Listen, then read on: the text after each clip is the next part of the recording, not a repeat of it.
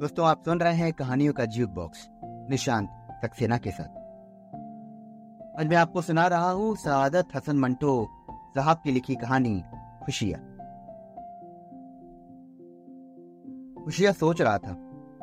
बनवारी से काले तंबाकू वाला पान लेकर वो उसकी दुकान के पास एक पत्थर के चबूतरे पर बैठा था, जो दिन के वक्त टायरों और मोटरों से मुख्तलिफ पुर्जों से भरा होता है।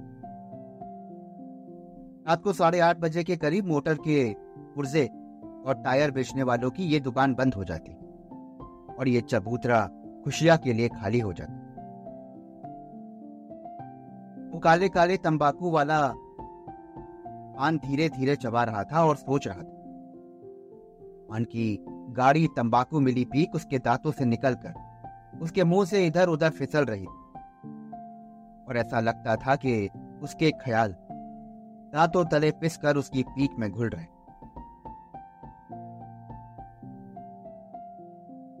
वो उस चबूतरे पर रोज की तरह बैठने से पहले खेतवाड़ी की पांचवीं गली में गया। अंगलौर से जो नई छोकरी कांता आई थी, उसको गली के नुक्कड़ पे रहती थी। शेयर से किसी ने कहा कि वो अपना मकान बदल रही है, इसलिए वो इसी बात का पता लगाने के लिए वहां गया। कांता की खोली का दरवाजा उसने खटखटाया। अंदर से आवाज आई, कौन है? पर खुशिया ने जवाब दिया, आ, मैं खुशिया हूं। दूसरे कमरे से आवाज आई कि थोड़ी देर के बाद दरवाजा खुल। खुशिया अंदर दाखिल हुआ।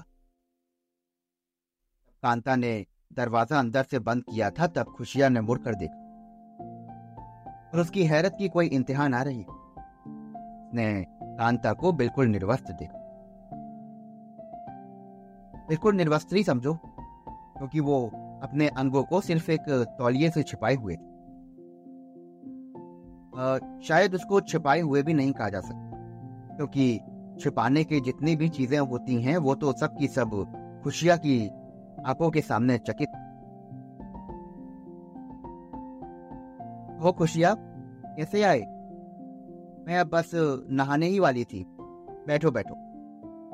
बाहर वाले से अपने लिए चाय के लिए बोला हो। जानते हो कि वो मुआ रामा यहां से भाग गया है। खुशिया, इसकी आंखों ने कभी किसी औरत को यूं अचानक निर्वस्त्र नहीं देखा था। वो बेहद घबरा गया। को समझ में नहीं आता था कि वो क्या कहे। उसकी निगाहें जो एकदम नग्नता से चार हो गई थी, वो अपने आप को कहीं छुपाना चाहती थी। नहीं, जल्दी जल्दी में सिर्फ एक ही बात, जाओ नहा लो। फिर एकदम से उसकी जबान खुली, जब तुम बिल्कुल निर्वस्त्र थी तो दरवाजा खोलने की क्या जरूरत थी? डर से कह दिया होता तो मैं आ जाता। चलो कोई बात, आओ तुम जाके नहा लो। अंता मुस्कुराई, बोली, मैंने सोचा कि खुशिया ही तो है, क्या हर्ज है, और खुशिया तो अपना ही है। अंता की यह मुस्कुराहट अभी तक खुशिया के दिलो दिमाग पर तैर रही। इस वक्त भी अंता का निर्वस्त्र जिस्म मोम के पुतले की तरह उसकी आंखों के सामने खड़ा और पिघल पिघल कर उसके अंदर जा। उसका जिस्म सुंदर था। पहली बार खुशिया को मालूम हुआ कि जिस्म बेचने वाली औरतें भी ऐसा सुडौल बदन रखती हैं। फिर उसको इस बात की हैरत थी कि वो उसके सामने इस तरह से खड़ी कैसे हो गई। को लाज नहीं आई। उसका जवाब कांता ने यह कह दिया कि मैंने सोचा खुशिया ही तो है ना। खुशिया, कांता और खुशिया एक ही पेशे में शरीक थे। वो उसका दलाल था, लिहाज से वो ठीक था। ये कोई वजह नहीं थी कि वो उसके सामने निर्वस्त्र हो जाए। कोई खास बात तो जरूर रही होगी। अंता ने बात कही थी तो उसमें खुशिया का कोई और मतलब कुरेद जा रहा। ये मतलब एक ही वक्त में इतना साफ और धुंधला था कि खुशिया किसी खास नतीजे पर नहीं पहुंची। समय भी वो कांता के उस जिस्म को देख रहा था जो ढोल के ऊपर मरे हुए चमड़े की तरह तना था कि लुढ़कती हुई निगाहों से बिल्कुल बेपरवाह। बार अचरज की हालत में भी उसने उसके सामने सलोने बदन पर वो लेने वाली निगाहें गाड़ी थी। उसका रोआ कभी भी ना कपकपाया था, बस वो ऐसे सामने पत्थर की मूर्ति बनी खड़ी रही जो एहसास रहित हो। एक मर्द उसके सामने खड़ा था। ये निगाहें कपड़ों में भी औरत के जिस्म तक पहुंच जाती हैं और जो परमात्मा जाने ख्याल ही ख्याल में कहां कहां पहुंच जाती, लेकिन वो जरा भी नहीं घबराई कि आंखें तो ऐसे समझ लो कि अभी लॉन्ड्री से धुलकर आई, थोड़ी सी तो लाज आनी चाहिए।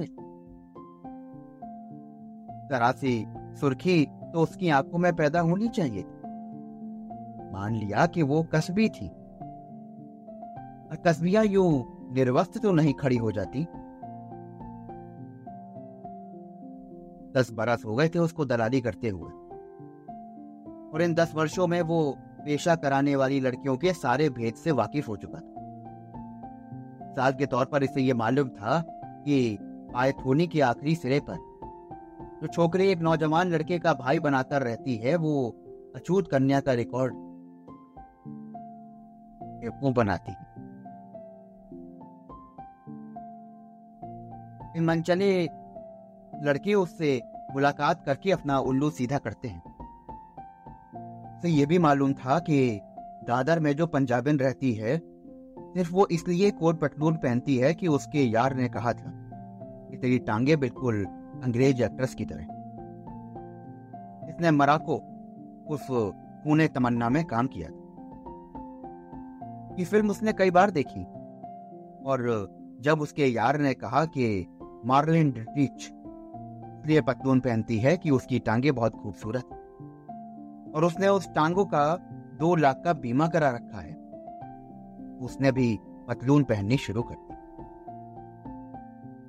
वो उसके नितंबों में बहुत फंस कर आती थी और उसे ये भी मालूम था कि मजगांव वाली दक्षिणी छोकरी इसलिए कॉलेज के खूबसूरत लड़कों को फंसाती है कि उसे एक खूबसूरत बच्चे की मां बनने का शौक है।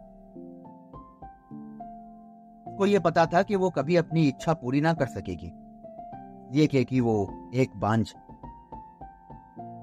और उस काली मद्रासन की बाबत जो हर समय कानों में हीरे की बूटियां पहने रहती थी, उसे ये बात अच्छी तरह मालूम थी कि उसका रंग कभी गोरा नहीं और वो उन दवाओं पर बेकार रुपया बर्बाद कर गई, वो रुपये जो वो दिन रात मेहनत करके कमाती है। उसको उन सभी छोकरियों के अंदर बाहर का हाल मालूम था जो उसके पेशे में शामिल थी। अगर उसको यह खबर ना थी कि एक दिन कांता कुमारी, जिसका असली नाम इतना मुश्किल है कि वो उम्र भर याद नहीं कर सकता था, वो उसके सामने निर्वस्त्र खड़ी हो जाएगी और उसको जिंदगी के सबसे बड़े ताज्जुब से दो चार कराएगी। सोचते सोचते उसके मुंह में पानी की पीक कदर जमा हो गई कि अब वो मुश्किल से छलिया के उन नन्हे नन्हे रेशों को चबा सकता, तो उसके दांत की रीखों से इधर उधर निकलकर फंस जाते। उसके तंग माथे पर पसीने की नन्ही नन्ही बूंदें उभर आईं, जैसे मलमल में पनीर को धीरे से दबा दी। जब जब वो कांता के जिस्म को अपनी कल्पना में देखता तो उसकी मर्दानगी को धक्का सा पहुंचता। उसे महसूस होता था कि जैसे उसका अपमान हुआ है। उसने मन ही मन में कहा, भाई ये बेइज्जती नहीं तो क्या है, यानी कि एक छोकरी तुम्हारे सामने आकर खड़ी हो जाती है और कहती है कि इसमें हर्दी क्या है, यही तो है। एक खुशिया ना हुआ साला वो बिल्ला हो गया जो उसके बिस्तर पर हर समय ऊँगता रहता है। अब उसे विश्वास होने लगा था कि सचमुच उसका अपमान हुआ। वो मर्द था और अनजान ने की उसको इस बात की आशा थी कि औरतें चाहे शरीफ हो चाहे बाजारू, वो उसको मर्द ही समझेंगी और उसके और अपने बीच एक पर्दा कायम रहे। वो तो सिर्फ ये पता लगाने के लिए कांता के पास आया था कि वो कब मकान बदल रही है और कहां जा रही है। कांता के पास उसका जाना बिल्कुल बिजनेस से संबंधित था। अगर खुशिया कांता के बारे में सोचता कि वो उसका दरवाजा खटखटाएगा तो वो अंदर क्या कर रही होगी, तो उसके मन में बहुत सारी बातें आ सकती, जैसे कि सर पर पट्टी बांधे लेटी होगी, बिल्ले के बालों से पिस्सू निकाल रही होगी, उसका बाल सफा पाउडर से अपनी बगलों के बाल उड़ा रही होगी जो इतनी बास मारता है कि खुशिया की नाक बर्दाश्त नहीं कर पाएगी, या पलंग पर अकेली बैठी ताश फैलाए पेशेंस खेलने में मशगूल हो। बस ये चीज़ थी जो उसके दिमाग में आती, और मैं वो किसी को रखती ना थी, इसलिए उसे इस बात का ख्याल ही नहीं था कि कोई अचानक आ सकता है। खुशिया ने तो ये सोचा ही ना था, वो तो काम से वहां गया था कि अचानक कांता को, यानी कि कपड़े पहनने वाली कांता को उसने इस तरह देख लिया।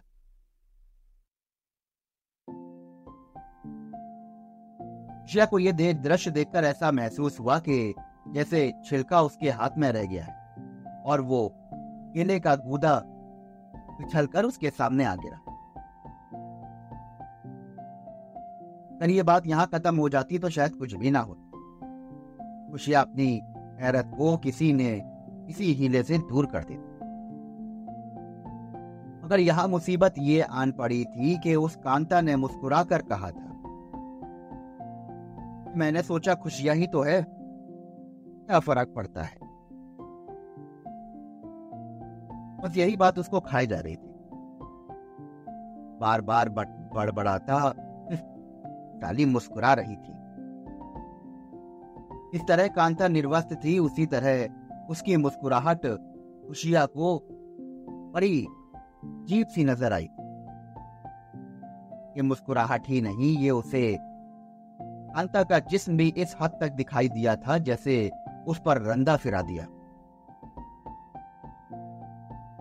बार बार बचपन के वो दिन याद आ रहे थे जब पड़ोस की एक औरत उससे कहा करती थी, खुशिया बेटा जा दौड़कर पानी से बाल्टी भर ला।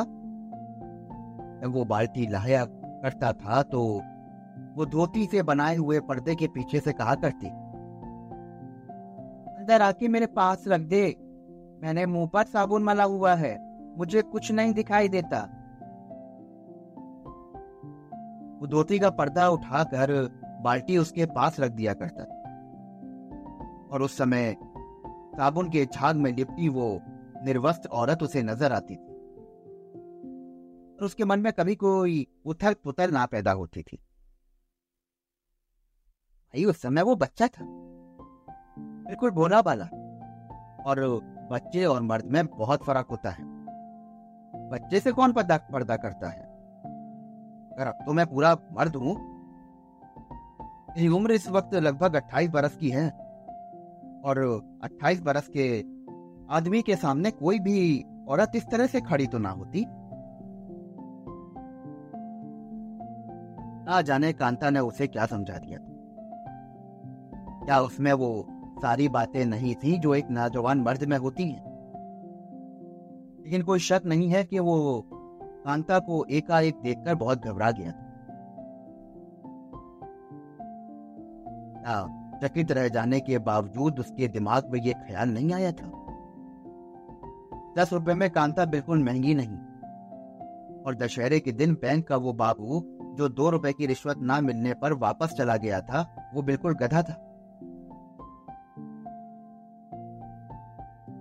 और फिर उसने एक ऐसी अंगड़ाई लेनी चाहिए थी कि जिससे उसकी हड्डियां तक चटकने लगी। उसने गुस्से में आकर पान की गाड़ी पीक ठोक दी, जिससे फुटपाथ पर कई बेले बूटे बन गए।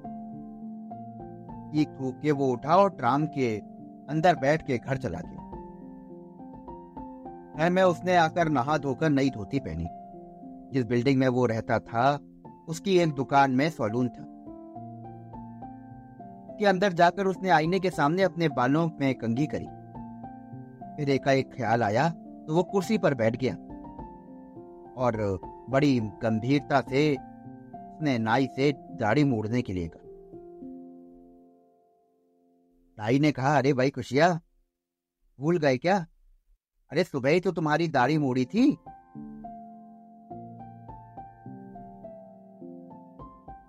को ध्यान आया कि हाँ, सब तो उसने सुबह ही करवाया था। वो वहां से निकलकर टैक्सी में बैठ गया।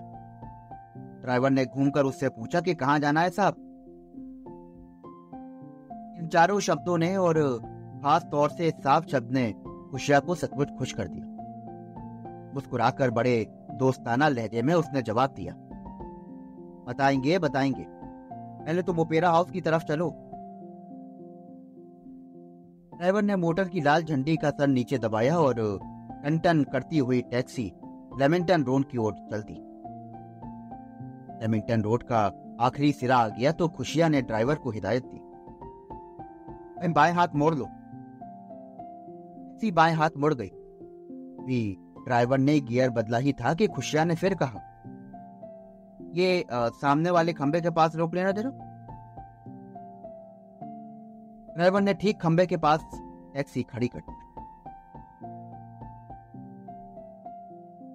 गाड़ी के रुकते ही खुशिया ने दरवाजा खोला और बाहर निकलकर पान बेचने वाली दुकान की तरफ बढ़ा। वहां से उसने पान लिया। फिर से अपने साथ वाली टैक्सी में बैठकर ड्राइवर से बोला, सीधे ले चलो। देर तक टैक्सी चलती रही। खुशिया ने जिधर इशारा किया ड्राइवर ने उधर हैंडल फेर। रौनक वाले बाजार से होते हुए टैक्सी एक नीम रोशन गली में दाखिल हुई, जहां पर बहुत कम लोग नजर आ रहे थे। लोग सड़क पर बिस्तर जमाए लेटे थे और उनमें से कुछ बड़े इत्मीनान से चंपी करा रहे। जब टैक्सी उन चंपी कराने वालों से आगे निकल गई और कांठ के एक बंगले नुमा मकान के पास जाके रुकी, खुशिया ने ड्राइवर से कहा, बस अब यहीं रुक जाओ। टैक्सी ठहर गई तो खुशिया ने उस आदमी से जिसको वो पान वाले की दुकान के साथ लाया था, उसने धीरे से कहा, जाओ, मैं इंतजार करता हूं। वो आदमी बेवकूफों की तरीके से खुशिया की तरफ देखते हुए टैक्सी से बाहर निकला और सामने वाली लकड़ी के मकान में घुस गया। खुशिया जमकर टैक्सी के गद्दे पर बैठ गया। एक टांग दूसरे टांग पे रखकर उसने अपनी जेब से बीड़ी निकाली और दो कश लेके सड़क पर फेंक दी। वो बेचैन था, इसलिए उसे लगा कि जैसे टैक्सी का इंजन बंद नहीं हुआ। के सीने में चूंकि फड़फड़ाहट सी हो रही थी, इसलिए वो समझा कि ड्राइवर ने बिल बढ़ाने के लिए पेट्रोल छोड़ रखा। रांचे उसने तेजी से कहा, क्यों बेकार इंजन क्यों चाली रखा है तुमने? इतने पैसे लोगे भाई? ड्राइवर ने घूमकर खुशिया की ओर देखा और कहा कि सेठ, इंजन तो बंद है। खुशिया को अपनी गलती का एहसास हुआ। एकाएक उसने सर पर किश्ती नुमा काली टोपी पहन की, जो अभी तक उसके बगल में दबी हुई थी। उसने ड्राइवर का कंधा हिलाया और कहा कि देखो, अभी एक छोकरी आएगी, वो जैसे ही अंदर आए तो मोटर चला देना, समझे? और घबराने की कोई बात नहीं है, कोई ऐसा वैसा मामला नहीं है। में सामने लकड़ी वाले मकान से दो आदमी बाहर निकले। आगे आगे खुशिया का दोस्त था और पीछे पीछे का था। इसने शोक रंग की साड़ी पहन रखी। खुशिया झट से उस तरफ सरक गया जिधर अंधेरा था। खुशिया के दोस्त ने टैक्सी का दरवाजा खोला और कांता को अंदर दाखिल करके दरवाजा बंद कर दिया। उस समय कांता को हैरत भरी आवाज सुनाई पड़ी, आ गई कांता। कांता ने देखा और कहा कि खुशिया तुम? हाँ मैं।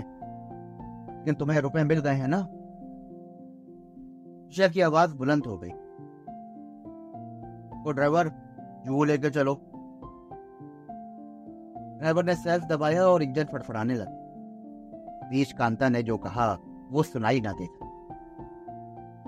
टैक्सी एक दशके के साथ आगे बढ़ी और खुशिया के दोस्त को सड़क के बीच चकित विस्मित छोड़कर नीम रोशन गली में गायब हो के बाद किसी ने खुशिया को मोटरों की दुकान के पास पत्थर के चबूतरों पर नहीं देखा।